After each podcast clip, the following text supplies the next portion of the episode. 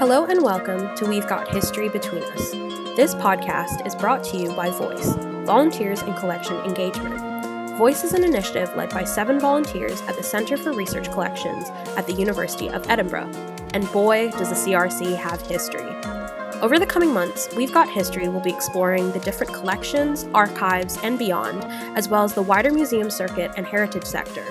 We're hoping to bring you interviews, discussion panels, and we'll delve into exhibitions, artifacts, and new acquisitions. We'll also shine a light on the different kinds of volunteering going on at the CRC.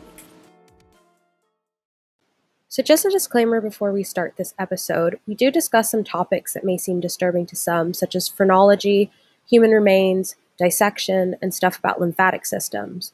It is all very interesting, but it also isn't for the faint hearted. This episode is the first of our new segment, Curation Killed the Cat, where we interview different curators at the museums of the university collections about all the work that they do, from exhibitions to handling strange specimens to outreach work. This first episode features Malcolm McCallum, who is the lead curator of the Anatomical Museum. The Anatomical Museum was established in 1726 at Old College campus before it was relocated to the Old Medical School in 1884. This collection consists of approximately 12,000 objects and specimens, which reflect over 300 years of anatomical studies at the university. It's still used today for teaching and is open on select days of the year to the public. It was recently accredited as well by Museums Gallery Scotland. So I think that's enough rambling from me. Um, without further delay, hello, Malcolm. Would you like to start with a bit about yourself, uh, how you came into this job, and what you do at the museum? Sure. Well, hi there, and thanks for inviting me on. Um, I listened to your earlier podcast with Emily, and I think the bar has been set quite high um, with all that conservation chat, but I'll do what I can. So, um, yeah, my name is Malcolm McCallum, and I am the curator at the Anatomical Museum. And um, I've been working in a variety of museums for a long time. Um, I actually got quite lucky because I graduated, I did the Scottish History degree at Edinburgh. And um, I got really lucky because, and this is actually going to date me quite badly, but when I graduated, the Museum of Scotland was just being built um, on Chambers Street, and it was, it was, the first. It was the first time that Scotland was going to have a museum of its own, if you like. And there's lots of things happening um, in the wider world. Scottish Scottish devolution was just on the way as well. There was a vote for Scottish Parliament in 1997, but it meant there's a lot of focus on um, Scottish history. And I was really lucky that um, I got one of the early curatorial assistant jobs at the Museum of Scotland, and um, I went through a whole variety of um, contracts and different jobs at the Museum of Scotland, kind of learning my um, sort of curatorial apprenticeship almost, and then eventually, after going to England and working in various other museums, I came to uh, the Anatomical Museum in 2013, I think it was, and I was kind of the first um, professional curator there. So I was involved in quite a holistic approach, looking at the collection. Um, first thing was just working out what we actually had. I was told initially we had something four or five thousand objects, and um, as you mentioned earlier on, the actual figure was probably three times that. So there's been a, a voyage of discovery, I would say, for me. I'm glad we've set a good bar so far with the podcast that's really the work of my coworker Lily. She's worked so hard on the last two. It's at really high standard. so no pressure for me, I guess. It's also really interesting to hear about your history in museums alongside the history of museums in Scotland. And you actually just touched on my next question there. So because this museum has such a vast history that spans over so much time, and you have so many artifacts and specimens. Have there been any changes to the practices or to the way you exhibit objects since you've joined? Especially since you said just now about how you ended up finding more stuff in the collection that you had previously believed there being. Yeah, there's been there's been a lot of changes. So when I came in, there was a honorary curator, so that was a professor of anatomy who was um, looking after the collection only a tiny percentage of his time would be actually dedicated towards the museum. The museum staff were very proud of the sort of the, the anatomy staff were very proud of the museum. As she said, it's got this long history, kind of 300 years of anatomy teaching back to 1726, really. But I always describe it as you know, in your house, you've got a, a messy drawer where you put all the, you know, keys and pens and things. Well, yeah. without without being too harsh, the, the museum store was the messy drawer. It had a little bit of everything in it. So the first step was before you can do anything with the collection, you need to kind of know what you've got, and before you can use it for research or engagement or teaching or display, to do that. So the first thing myself and a couple of colleagues did was actually just go through it box by box and wow. worked out what we had. So that was brilliant. I mean, it was a really good. It was like going back in time, even to the point of some collections were wrapped up in newspapers from the 1950s, and so we're we're kind of get a little bit distracted reading newspapers of what was going on in Edinburgh in the 1950s. So it was kind of socially, it was quite interesting as much as anything else. But what we had to do was in, implement on our road to, you mentioned accreditation, on our road to accreditation, we had to implement a whole load of things. We had to do improve the collection the management, the documentation side of things.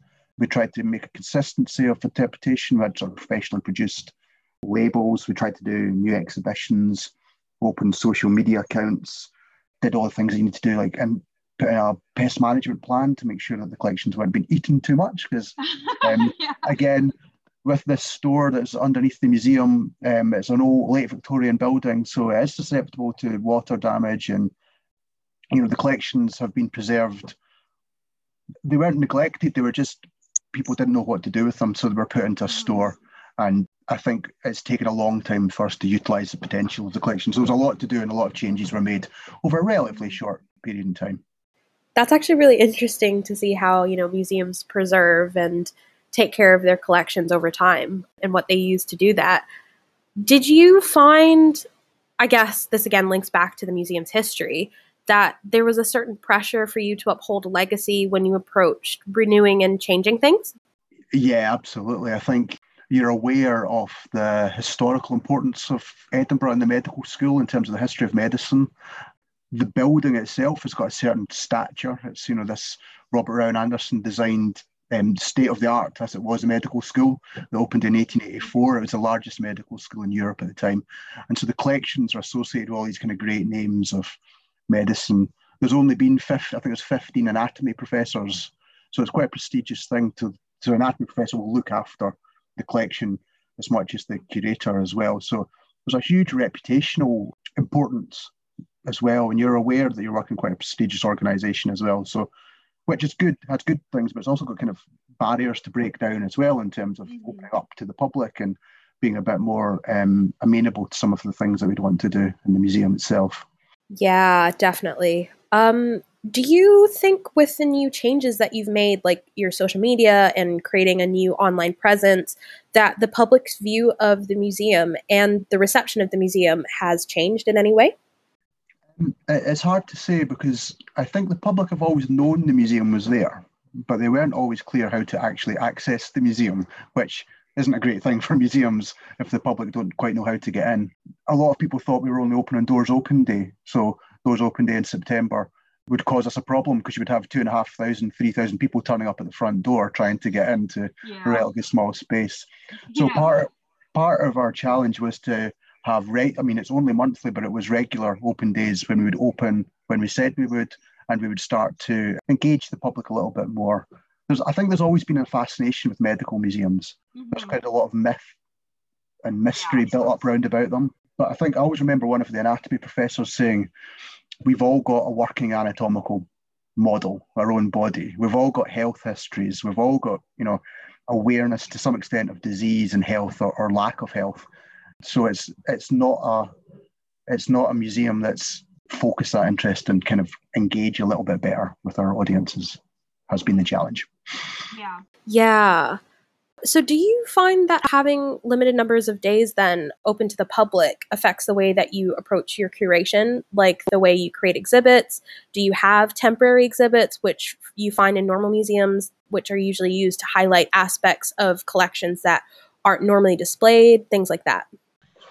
A little bit, but I think our priority, our sort of day to day role, if you like, is a teaching collection. So a lot of our focus is on research of the collection. So we facilitate research both within the university, but also um, people come from all over the world to look at the collection and examine it. So it's kind of academic for focused in that way. Previously, all we'd have to do is open up the doors to the museum and the public would arrive and it was kind of guaranteed. But what we've tried to do is diversify a little bit in what we do. So we do have little temporary exhibition galleries, well, I say galleries, it's two cases. But what we don't have is much of a budget to do much with them. So what we do is, right. is quite low level stuff. But what we have introduced is try to do a little bit more in terms of activities on the day for the public as well. Mm-hmm. Cool. So I'm going to switch gears a little bit and move into a bit more of a serious topic regards to ethics. So it's no secret that you have a lot of human remains, such as the skeleton of William Burke, who was a well-known murderer from the 19th century. And I think having human remains has a lot of ethical implications, and it's definitely a topic that's coming to the forefront right now in the museum circuit with regards to things like repatriation. So, what has been the museum's approach to that, and I guess your approach as well, to how you display these specimens, how you talk about them, and also how you address the issue of repatriation? Uh, oh, there's a lot going on there, isn't there? I'm actually going to have to take notes, I think. yeah, so this is one of my passions, the decolonization of museum spaces. So I thought I'd ask how you guys were going about it. Yeah, and it's, I mean, it's important to address all of these issues. What I would say is that we operate now into a legal framework. What we can and can't do with human remains is guided by a piece of legislation called the Human Tissue Act, which dates from 2006. And it actually refers mainly to human remains that are in fluids, so they've got the skin on them and are less than 100 years old, so kind of within living memory. But that actually doesn't account for very many of our collection items. We've got very few, if any, human remains in the museum after about 1940, 1950. But the complicating factor is where the medical school is, is also where if you're going to donate your body to science, you would your body would come in there. So we share okay. The building, the anatomy department, we share that with um, the body donation program. So if you go into the museum, you'll see at the foyer downstairs there's a book of remembrance. And on that book has got the names of people who've donated their bodies to science. So we've got to be aware that we've got a historical element of the collection, but we've also got uh, teaching anatomy. In terms of repatriation, what we do know is that a lot of the collection of human remains was done unethically, at least mm-hmm. in today's standards. And we know that um, there's lots of complicated histories in terms of how they collected. So again, there's legislation. That, so there's the Anatomy Act of 1832. So that meant that you, the, the museum or the anatomy school would take cadavers and to teach from people who have died in hospitals or asylums um, locally, usually who didn't have any family to look after their remains. So there's a, a precedence for remains come into the collection that way. Mm-hmm. Further back in time, there's the Murder Act of 1750, I think it is, which has got a very dramatic sort of byline to it, which is an act for preventing the most horrid crime of murder, which meant that if you committed murder in Scotland or indeed the UK, you weren't to be given a Christian burial, but a secondary level of punishment should be given to you. So it's trying to prevent people killing people. And one of the secondary punishments was that your body would be dissected by the medical school for teaching. Yeah, I did see that on the website about William Burke, and I was wondering how that worked. yeah, we might we might come on to that because without being too flippant about it, one of the problems was there wasn't enough people murdering people in Edinburgh to supply all yeah. the medical schools, or there may have been murdering, but they weren't actually being caught and, and punished yeah. for it. So you've got these kind of legislation. So a lot of the pre 1832 bones and things in the museum could well be from people robbing graves as well. So there was some things happening right in our very doorstep that weren't particularly ethical. But the wider thing and the one that really relates to repatriation is there was lots of collecting through the British Empire. So we've got a very colonial collection. The university is actually one of the few who's got a, a policy on this at the moment, which is that it's, it's pro repatriation. Mm-hmm. The university repatriated initially to Sri Lanka back in 1947, so that's quite early for a Western European collection. Yeah. And um, at the moment, the policy dates from 1990, and it basically says that if uh, the university is comfortable with the claimant and we think it's the correct claimant from the original Indigenous group, that it would repatriate. So it's not perfect, but there are places where we have repatriated to the usual places that people know about, like New Zealand and Australia and Fiji, and most recently, uh, again, Sri Lanka last year. So there's policies and procedures in place, but we're aware that it's a a history with contested collections because human remains are so emotive and mm-hmm. they, they come into us a whole variety of different ways as well. So mm-hmm.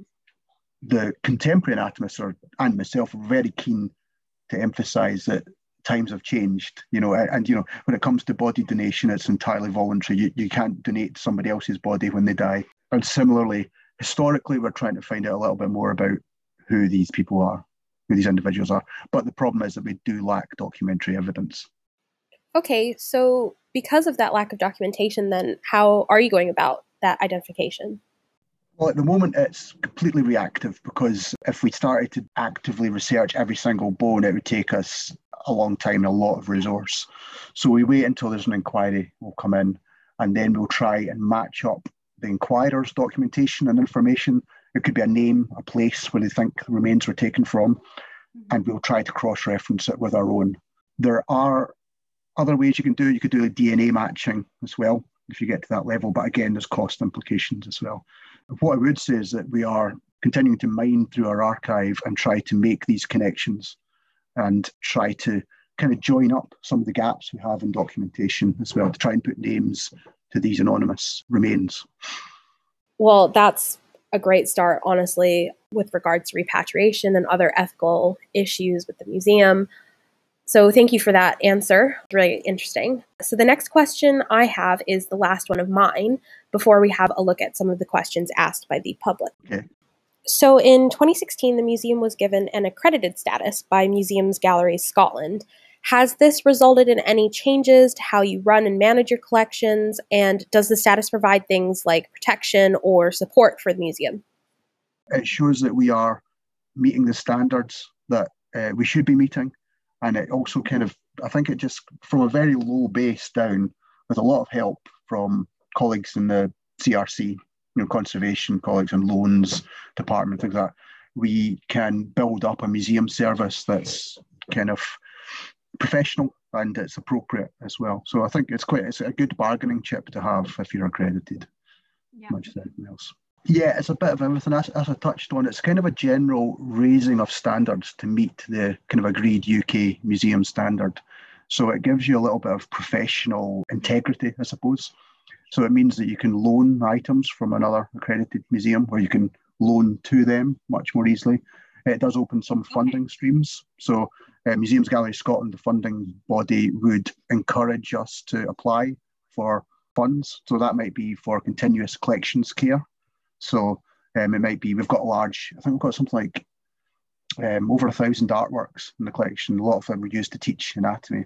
So we've had some money to have some conservation work done on them, for example, put them back on display.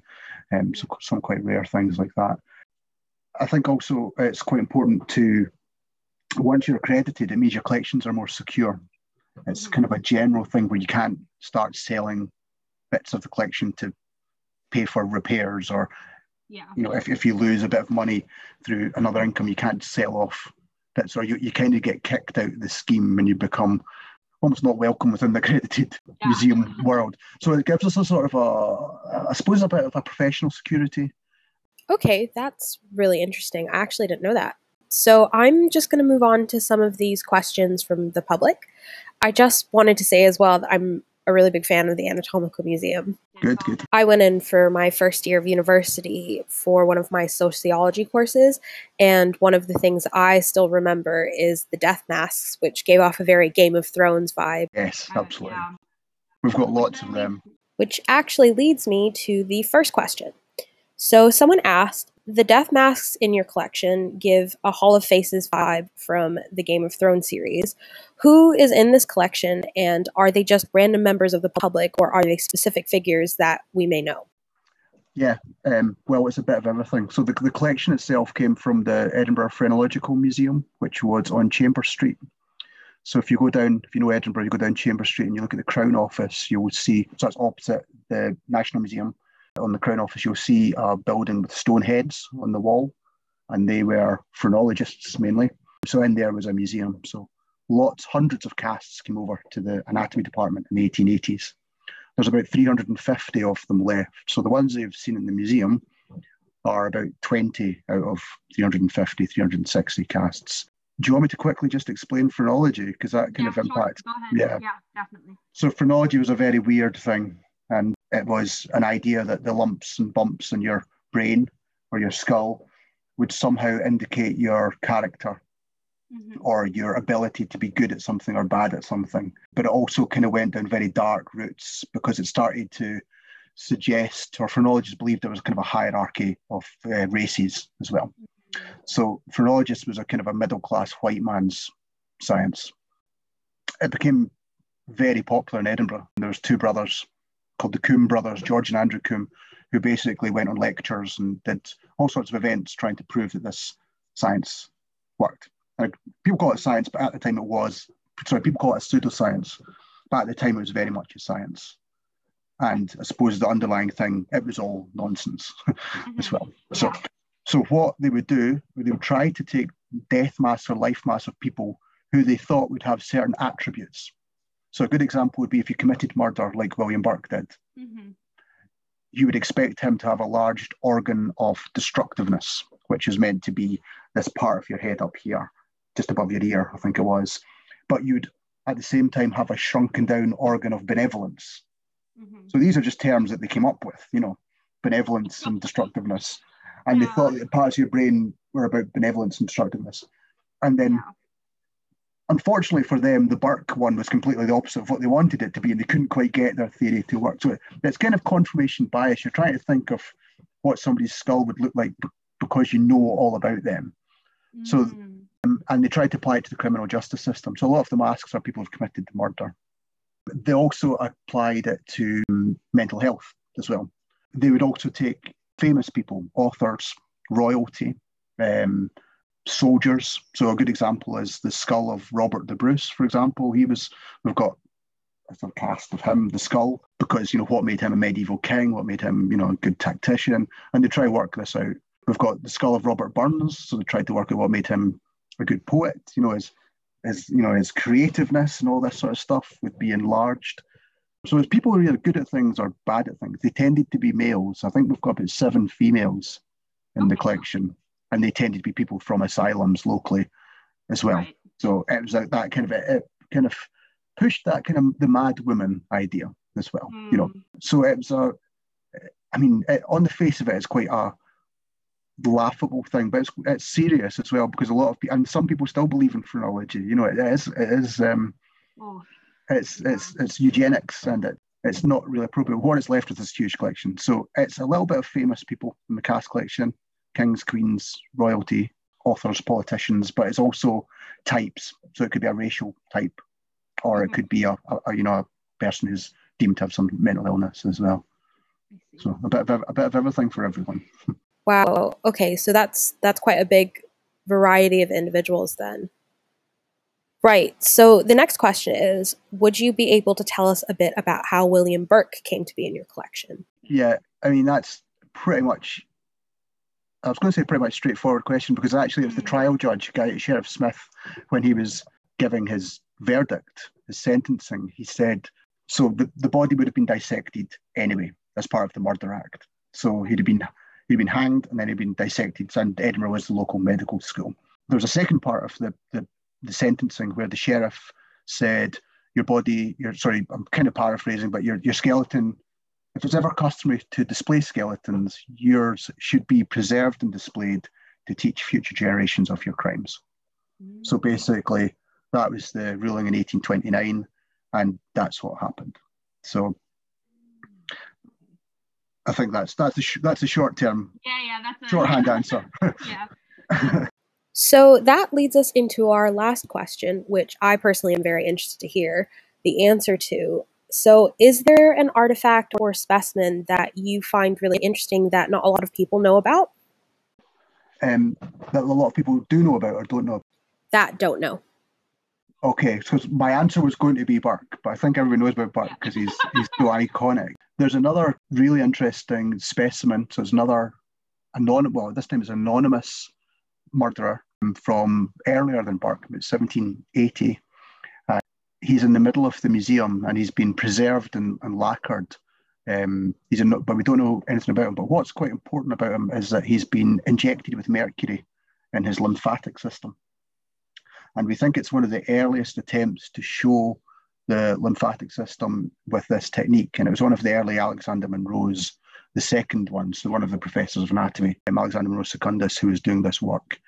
And I mean, all taking all the gory side away, just as a work, like a work of craftsmanship, to be able to do that to a cadaver with no preservation techniques, probably working under candlelight against the clock before the body decomposes, mm-hmm. to inject lymph glands and then to preserve the body and then display it. I think I don't. I, just the mind boggles how what skills you need to, to do that. So yeah. what's important about that is when you once you stand, start to understand lymphatics, you start to understand things like the spread of cancer. So it's really important. And when you speak to the current professor of anatomy, who incidentally part of his role, skipping back a little bit, is to be the custodian of the skeleton of Burke as an official part of his mm-hmm. job title. But if you speak to if you speak to him, he says actually what they found in 1780s is remarkable considering what we know now you know, in terms of mapping that particular system. And he said, you know, con- considering all the techniques that we have now, medical imaging techniques, to do that and to find what they did was amazing. So we think that is pretty much the only example of its type anywhere in the world. So it really shows that Edinburgh in the 1780s was still pretty much at the forefront of medical learning and teaching as well. So for me, that's quite an important one. And it's only six feet away from William Burke, skeleton. That is so interesting. I I'm kind of annoyed I didn't know about that when I went because I definitely would have spent more time looking at it and appreciating it. And I suppose it's one of these things that we need to make more of it. I think that's the problem. The, the museum is very much for medical students. It's a mm-hmm. student resource space. It's a study space. There's occasionally lectures in there. But if you just wander down, I think we need a little bit more of a, hey, look at this. This is really important. You know, mm-hmm. So I think that's something to think about, as I think, for us as well, how we interpret the collections. So just to clarify, mainly for myself, is the museum only open on select days because it's a study space? Yeah, yeah, I mean, and also, um, again, due to this, the Human Tissue Act, we need a licensed teacher of anatomy to be in the building when the museum's open. So that's so that's somebody who is kind of legally responsible for for the the collection, I suppose. Okay would that be for them to inform people when they come in to visit? That's for I'm not entirely sure. It's just a it's just sort of a legal requirement. So, for example, if we were loaning human remains to another museum, we'd need them to have that license and to have a, a license holder as well to right. do that. So, but the day-to-day role of the museum in inverted commas normal times is for student study and student research. And what we're trying to do is use as much of the collection as we can to feed it into the curriculum as well, or to mm-hmm. encourage particularly postgraduate study where we can allow a bit more destructive sampling, for example. So we're taking you know, DNA analysis, things like that as well. Cool. Well, that's all the questions that I have for you today. That was really informative and it provided a great insight into the work that you do and the vast collections you have. I'm sure I'll get in touch again, maybe to do more on the stuff that you have, maybe talk to the anatomical professor that's there as well. But yeah, thank you so much for joining me on Zoom. I hope you have a great day. Thank you. No. Yep, thank you very much. Really enjoyed that. So, if you want to learn more about the Anatomical Museum, I'll put the link for their website in the description of this podcast. Additionally, you can follow them on Twitter at TV Place for more updates, or you can like their Facebook page as well, which I will also link in the description of this podcast. You've been listening to We've Got History. This was an episode of Curation Killed the Cat. Thanks to Laura Beatty and the volunteers behind Voice Catherine Alexander, Connor Wimblett, Daisy Collins, Evie Stevenson, Lily Mellon, Martha Brownhill, and Tessa Rodriguez. This episode was hosted by Tessa Rodriguez. The head curator of the Anatomical Museum was Malcolm McCallum. This episode was edited by Tessa Rodriguez cover art by Louisa Grieve, and musical contributions by Chris Murdoch. Please follow this podcast for more We've Got History Between Us. Additionally, you can follow Voice on social media at underscore voice underscore ed for more updates on future episodes and other exciting outreach content we have for you. Thank you for listening to this podcast, and we'll see you next time.